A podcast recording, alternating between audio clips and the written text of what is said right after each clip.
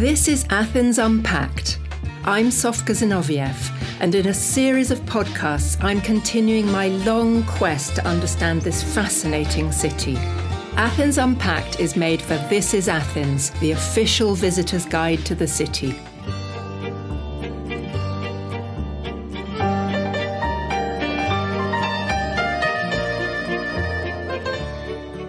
Much of life in Athens is lived outside. If there's a chance of drinking and eating in the fresh air, we take it, summer and winter. In the old days, before air conditioning, people would even sleep outside on their terraces when sultry nights made bedrooms unbearable. This episode unpacks some of the advantages of living in a city with a Mediterranean climate. Taking to the streets covers an absurdly broad spectrum. I'm including everything from theatrical performances and street dogs to protest marches and graffiti.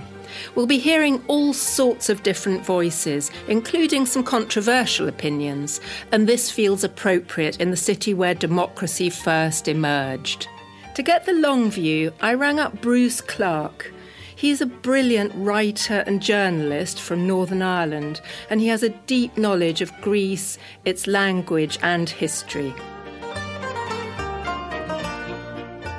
Athenians spend a lot of time outdoors for obvious reasons. Has it always been like this? Yes, I'm very struck when I read the great ancient Greek texts by how much business was done out of doors and sometimes spontaneously. If you imagine the scene described in Plato's Symposium, and Socrates is on his way to a dinner party, and he runs into a friend, and he says, Well, why don't you come along too? So he persuades his friend to gate crash the party, more or less, and that seems to be okay. I mean, that very much recalls things in present day Athenian social life. Or indeed, I may say, you know, I've, I've witnessed scenes you know, eh, on, on the pavement outside the parliament in present day Athens, two MPs will run into each other, or maybe an MP and a newspaper editor, and they'll have a conversation, and something may come from that conversation. You're writing a book now about Athens. Can you tell me its title and what it covers? Yes, it's an ambitious book, I must say, and I'm discovering lots of things along the way. The title of the book is Athens, City of Wisdom and it tries to trace the history of the city from the very earliest times, from Mycenaean times up to the present day, and just recalling all the extraordinary moments in human history which this landscape has been witness to. lasciami,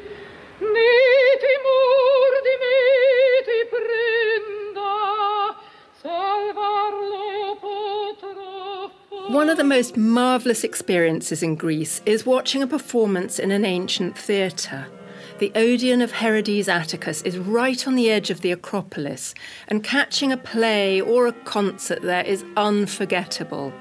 Take a cushion in case the marble gets hard, or just ponder on the other spectators who experienced exactly the same feeling in that spot any time in the last couple of millennia.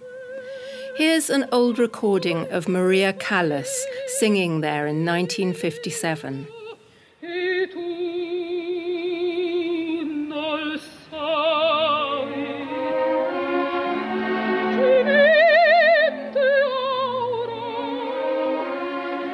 Perhaps my favourite summer evening destination is an open air cinema. Watching a film under the stars is the perfect combination of relaxation, romance, and excitement.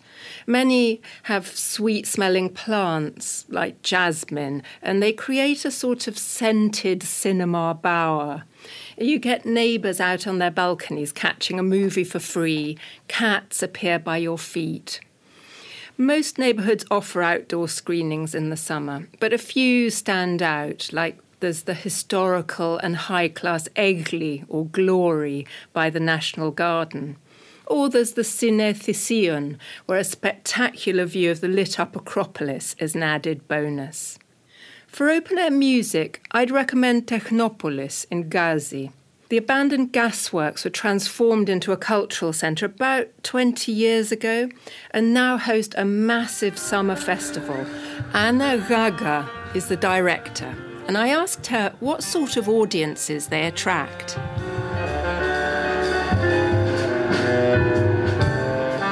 A sold out concert here in Technopolis is 6,000 people.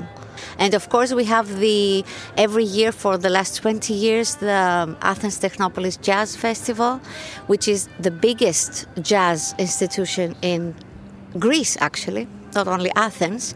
And we have 6,000 people every night for seven days.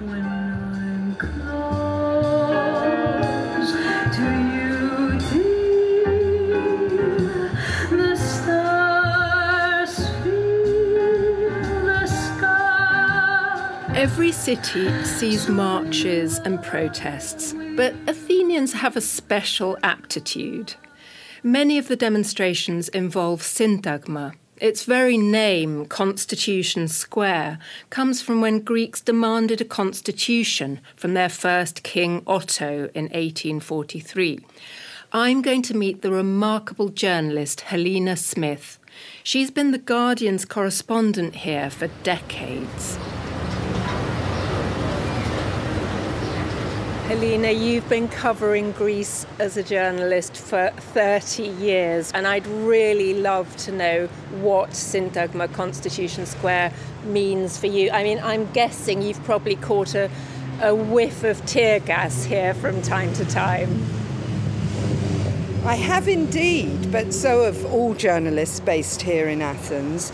First and foremost, I'd say that Syntagma is testimony to the ability of Greeks to protest and to Greeks to have fun and celebrate, perhaps in equal measure, although in recent years we've seen the ability of Greeks to take to the streets to press for their demands. What are the things that stand out for you in recent times? Well, the Greeks caught on early to the idea of people power. Uh, some might say that the ability to protest is in their DNA. Protests have to a great degree defined the nation's modern history, and yes, Syntagma has been the focal point of mass rallies precisely because it is the central square of Greek political life. Constitution Square's also been a place for celebrations. It's not just for protests and demonstrations. Absolutely. I mean, most famously, uh, George Papandreou in 1944, in October 1944, gave his very moving and masterful speech upon the liberation of Athens once the German Nazi occupation was ending, the German troops were moving out of the country. What's interesting about the speech in October 1944 of liberation is that then, not long after, there was one of the great disastrous demonstrations that led to the so called Dekembriana, the December events, where many people were killed in Syntagma Square, just in front of the Grand Britannia and within sight of the British army. And you are, in fact, asking me a bombshell question because these events are so disputed even now, and in a sense, lay the groundwork for the strains and schisms that have defined modern Greek society ever since. This great dichotomy between left and right, and those torturous events went on, as you uh, so rightly said, created the scene for the, Dekembriana, the December events, which is now uh, regarded as the beginning of the Greek Civil War which, uh, as, as you who have written a novel about it know so well, divided the nation rather between left and right for so many years. Helena is referring to my book, The House on Paradise Street. I was fascinated by how the horrors of civil war can linger in the psyche, how even in recent times of crisis, old divisions re emerge. My novel follows two Athenian sisters taking radically different paths in the Civil War and the impact across the generations. Thinking about more recent times, we've also had big occupations and demonstrations in the centre of the square within the last years during the financial crisis. Greece's great debt crisis, of course, in more modern times, was the uh, uh, the lever for mass rallies and protest marches throughout Athens. At some point, it's said as many as 100,000 people came out onto the street. I mean, in order to be bailed out by the EU and the International Monetary Fund, a succession of governments, starting with the government of George Papandreou, the Socialist Prime Minister, in 2010, accepted to enforce straitjacket fiscal rules on Greek society, and that had an extraordinary effect on the livelihood and quality of life of Greeks, and in return uh, prompted thousands of them to take to the streets on an almost daily basis. And it is here in Syntagma Square that so many of those protests eventually ended up. Here's a clip from a BBC report in 2015. They've taken to the streets again, surrounding Parliament in a show of popular force. The austerity measures will almost certainly be approved, but for many Greeks, that won't be the end of their defiance. That it was voted on is one thing, its implementation is another. The people will tear it apart. Even Athens' street dogs sometimes join the marches. A while back, during a period of frequent demonstrations, there were a couple of so called riot dogs who often led the charge. Loukanikos, or Sausage, was one who became famous for his love of the action and his audacity before riot police. Not for nothing was the late Sausage called the Che Guevara of dogs and he's now commemorated, amongst other things, as street art. You don't see as many feral and abandoned dogs as before, though they've long been considered canine citizens and lent a helping hand. Notice how they cross roads alongside pedestrians and meet for sociable lunches around the back of tavernas. The decrease in street dogs is due to an increased awareness of animal welfare. Many are now adopted, including our own Circe, Kirki in Greek. She's named after the enchantress who turned Odysseus's men into pigs. Over the last couple of decades, Athenians have taken to pet owning in a much bigger way. Pet supply shops are now big business. Cats, on the other hand, still roam free in huge numbers. They're fed in every neighbourhood by dedicated cat slaves, people who believe they're volunteers. There are also sterilising programmes. A clipped feline ear is the sign a female animal has been neutered and re released.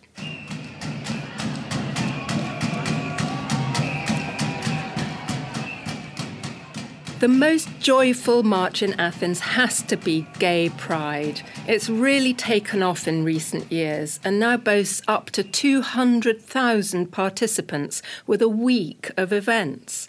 I'm going to see Foteini Pipi, the young head of volunteers. I wanted to ask her whether attitudes towards the LGBTQ community have changed. We do have some progress, a lot of progress, if I can say. We have a lot of work to do actually, but it seems that we are changing for the best. We do see more people accepting, sometimes even tolerating, but that's a start. Where do you think the problems are that remain? We are a conservative society, I would say. Do you think Athens Pride is making a difference to those conservative attitudes? Of course it does. it's actually the the power of all these people coming down to and participating to Athens Pride is what makes the difference. It's not the festival itself. Without them we would be nothing. But the power of that and the visibility that brings to the community is life changing, not only the changing on the society, but also for the participants as well.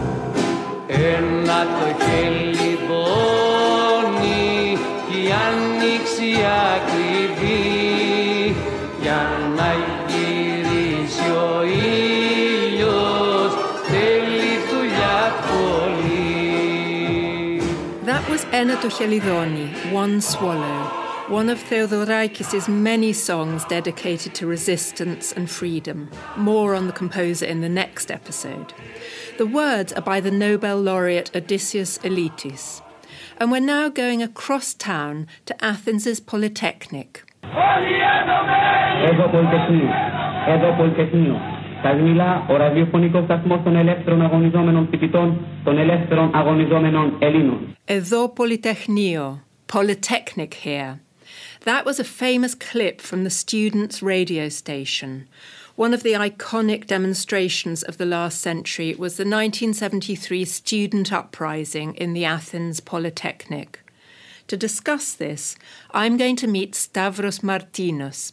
He's an architect who studied there.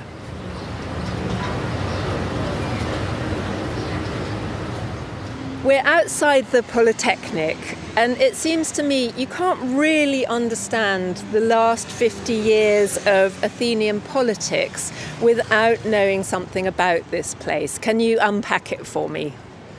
Sure, well, that's correct. It's not just politics, it's culture and everyday life. This is a university campus, right? It's the uh, formal name National Technical University of Athens. It's a research university, much coveted, but it's also a cultural icon in Greece during the last at least 50 years. It always has been, but it got a new significance after a major student uprising in 1973. And, well, the official version of recent history says that this triggered the fall of the military junta.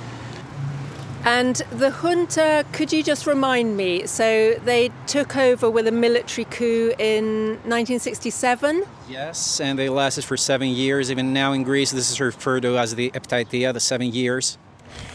Every year on November the 17th, there's a big gathering at the Polytechnic. It's quite dramatic. I've been once or twice to observe it. And then there's a march all the way through the centre of Athens to the US Embassy. This is quite an event. Can you tell me what's going on? Actually, the march is the culmination of a three day institutional celebration that takes place every year. And uh, the US were involved in the making of the dictatorship, like the US government was responsible for many military coups in Latin America, for example. But it points to the American embassy, starts from here, the place of insurrection or revolution, and goes to those responsible or perceived as the responsible ones. Because okay, we may not like to uh, know about this, but the Greek military junta was a Greek military junta, not exclusively American. We've walked up the road from the Polytechnic right into the centre of Exarchia. This is a very particular neighbourhood. It has a reputation, there's graffiti all over the place, lots of students. There's a legend. Can you unpack that for us? It is indeed one of those inner city areas that do carry their legend. It's a very political neighborhood. But beyond the surface, it's, it's basically what used to be the student neighborhood. This was the meeting point, and this does not just attract young people who may want to stay here or go out here, it attracts publishing houses, it attracts community centers, it attracts political party headquarters. Exarchia is associated with counterculture, with burning streets. The kind of images we see on television can sometimes be quite alarming. There are people who don't want to come into this area. Would you say that there's any truth in that? Of course, there's a grain of truth, but it's mediated. For example, okay, yeah, this can turn violent but counterculture is not just about violence or being political. Counterculture is, is about reinventing oneself, reinventing what you already know. And this is one of the places in this city to do this. Just to add here, an event in Exarchia that really shocked me and all Athenians occurred in 2008 police shot and killed a 15 year old schoolboy, Alexandros Grigoropoulos. He was around the same age as my daughters, which really brought it home. Massive riots ensued, and there's a street memorial honouring him in the place where he died. If you're looking for the source of all this violence, okay, you, you know the, the Greek movie Dogtooth, right?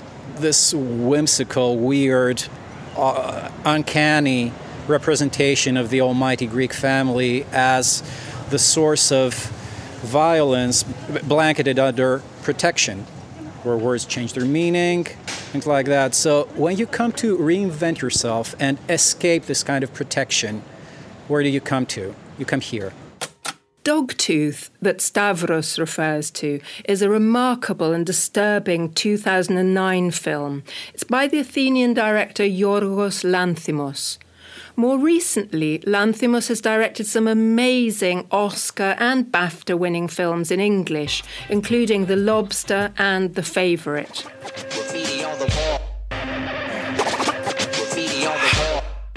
Wherever you look in Exarchia, there's graffiti the street art and the slogans, but much consists of tags where people spray their name or mark. Most people I know can't see the point of this sort of marking. Certainly, a huge effort is being made by the authorities to clean up the place. But hate it or love it, graffiti is a fact of life in Athens. This is a Greek rap song by a group called Stichima.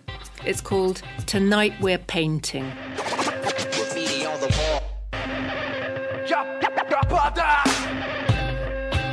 Αθήνα στέκομαι μπροστά σου Επικαλούμε κι απόψε την ομορφιά σου Θα μιλήσω για τα πιο σκληρά παιδιά σου Αθήνα είναι εδώ, κάπου εδώ Τα λάνια σου είναι εδώ, κάπου μεταξύ Hoping to understand why people want to spray their names or tags I asked my daughter if she'd talk with a friend of hers who's a practitioner He wanted to remain anonymous Lara started off asking, What is a tag? So,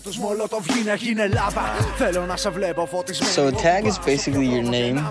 It's a, it's a nickname for you. You either made it yourself, you either had people calling you that when you were young and it stuck. Um, that was the case for me.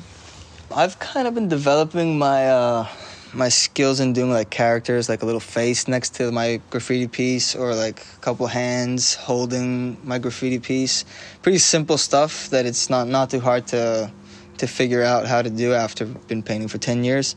Basically, big lettering with your tag name, different colors, crazy backgrounds, nice highlights, and anything else you can think of that could make it look pretty cool. Sometimes I also like to add a little comment on the side if I have something in my life that happened or if there's been some political turmoil, for example. Like I like seeing tags, even though a lot of people don't like tags, because it just shows, it just reminds me how lively of a place we live in. Like how easy it is for someone to at night just get up and go down the street, wait for the right time, scope out a spot, and just start painting, you know? Just to butt in, I was glad to learn that this graffitist avoids painting on marble or stone walls. He sees vans and trucks as fair game, but says he doesn't touch cars or private houses. Lara asked him what it feels like. So, the atmosphere before painting is one of the my favorite parts actually. So typically I have one or two friends with me. Usually one of my friends paints with me and then the third person is there just to hang out and um, check for uh, any danger or cops or basically be a lookout. The most important thing is basically to know how to get out of there. How many times of the times I was caught have I been arrested? How many times have you been caught? Been caught like, I don't know, 20 times hmm. total. 20, 25 times total. For graffiti, I've done like two court cases for graffiti. Yeah, I've, but I've painted way more times than that. So, um, yeah.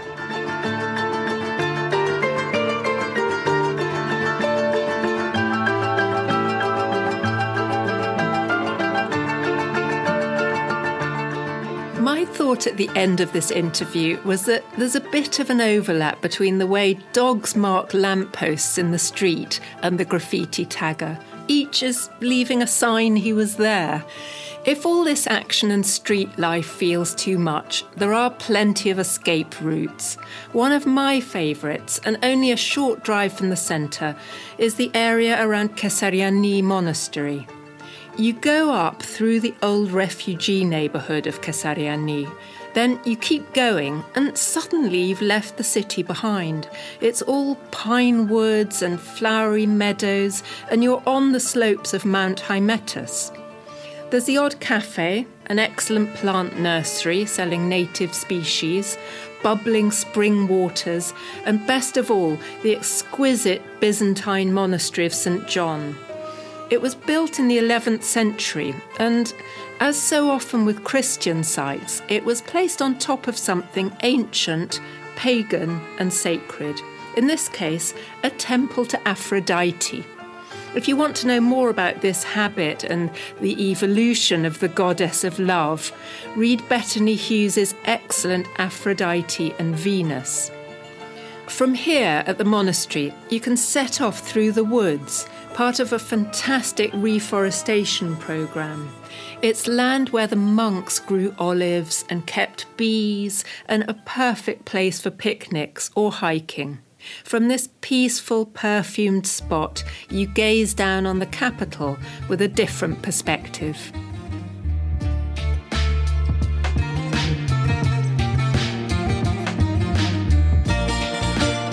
Whether you like rap or jazz, opera or bouzouki, Athens provides music for every preference. And this is the subject of our next episode. We'll unpack the history of the alternative culture behind Rembetika, or the Greek blues. We'll take a look at folk songs, or Demotika, and we'll visit a celebrated singer who has worked with some of the greatest composers of the last century.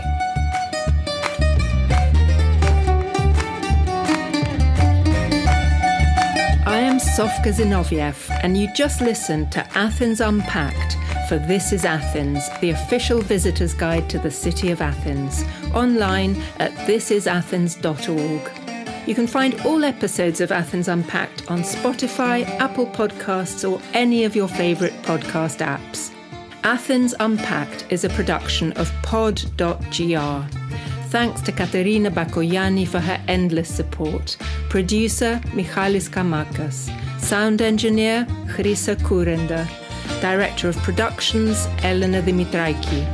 Assistant producer Lara Papadimitriou.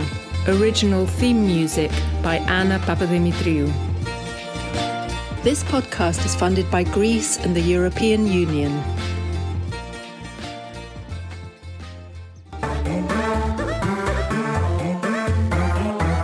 Pod.gr. Sounds good.